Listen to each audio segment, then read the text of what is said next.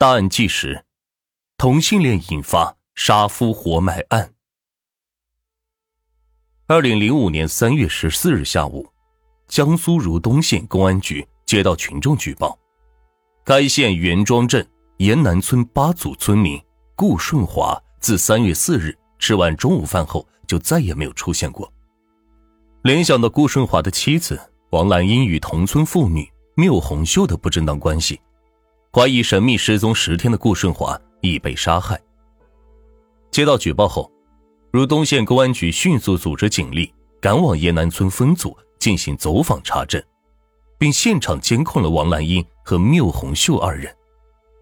顾顺华家所在的沿南村位于如东县和海安县交界处，一条连接两县的公路是穿村而过，顾宅就建在公路边上，是略微低于路面三四米的地势盖起的二层小楼，一楼自家居住。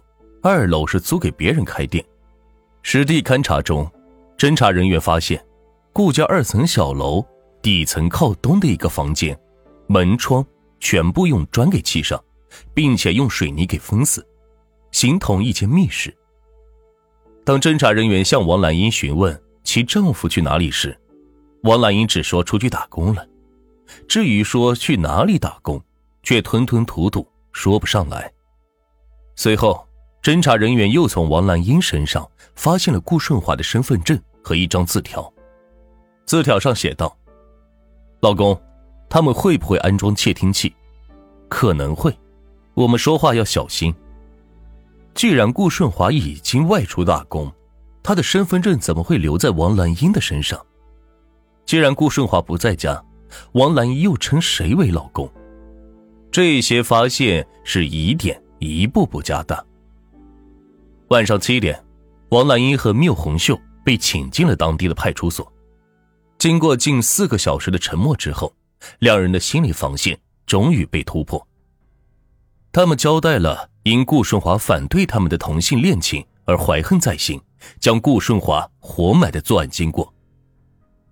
三月十五日凌晨，警方人员打开了王兰英家的密室，据王缪二人指认的埋尸方位，挖开地面。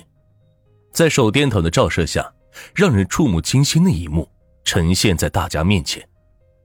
顾顺华的尸体卧于坑中，呈弯曲状，手指甲、脚趾及五官内都有泥土，让人想象得出顾顺华临死前的痛苦挣扎。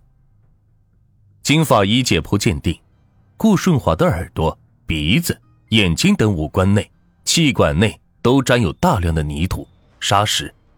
肺、胃均有出血点，生前是服用过安眠药，系在失去抵抗力的情况下被活埋在地下，因窒息而死。顾顺华的亲生母亲因为未婚产子，在顾顺华生产后不久就将其交给了同村的好友王云抚养。顾顺华小时候营养不良，成年后个子比较矮，只有一米五五，而且眼睛还有点毛病。因为家境贫困，初中毕业后他就外出打工。一九九七年，顾顺华在本省的张家港市打工时，认识了来自新疆石河子市的打工妹王兰英。王兰英比他大一岁，离过婚，还有个六岁的孩子，在老家有男方抚养。两人相处一段时间后，顾顺华对性格文静、相貌清秀的王兰英格外的亲近。而王兰英也渐渐喜欢上了勤劳本分的顾顺华。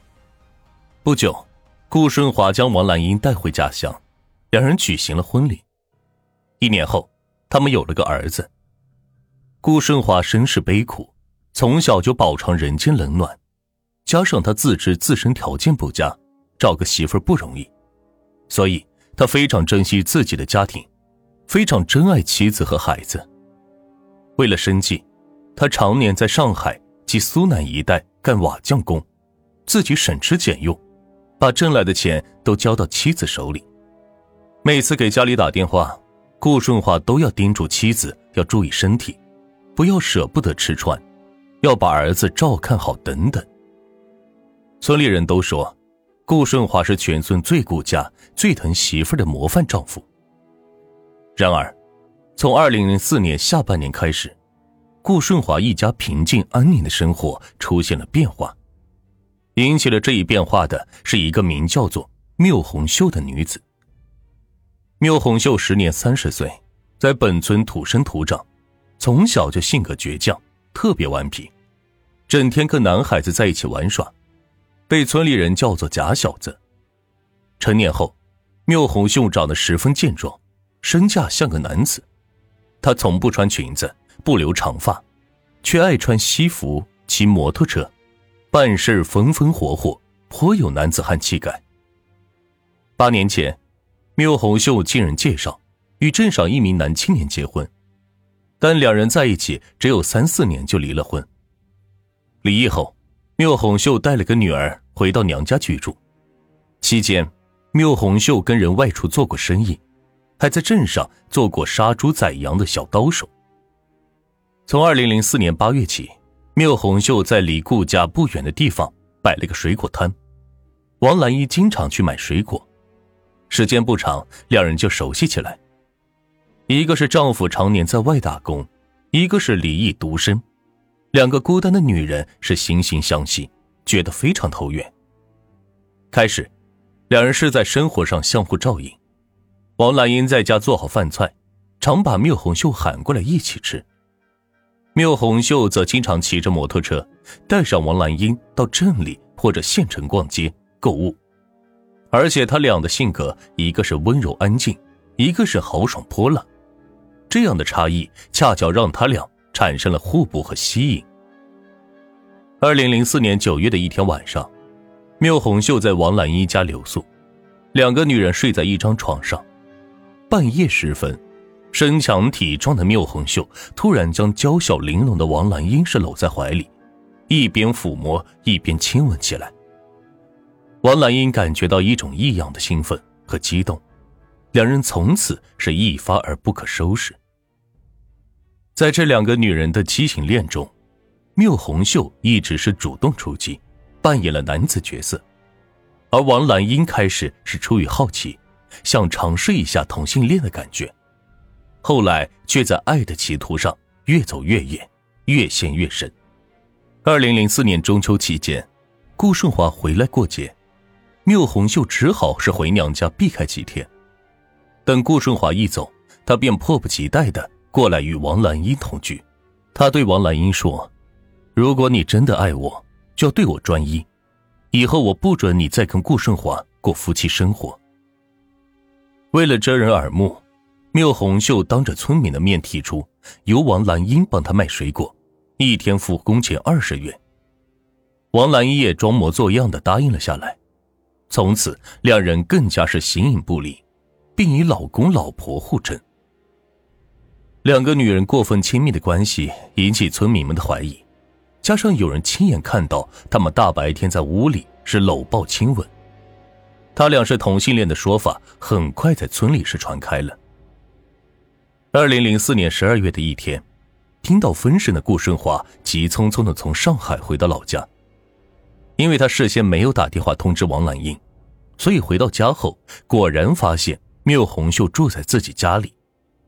当晚，顾顺华要求与妻子同房，却遭到王兰英的拒绝，这是几年婚姻生活中从未有过的事。联想到村民们的传言，顾顺华愈加怀疑。但他没有表露出来，而是借口有急事离家外出。半夜时分，顾顺华突然杀了个回马枪，见到原先睡在另一房的缪红秀已和王兰英是搂着睡在了一起。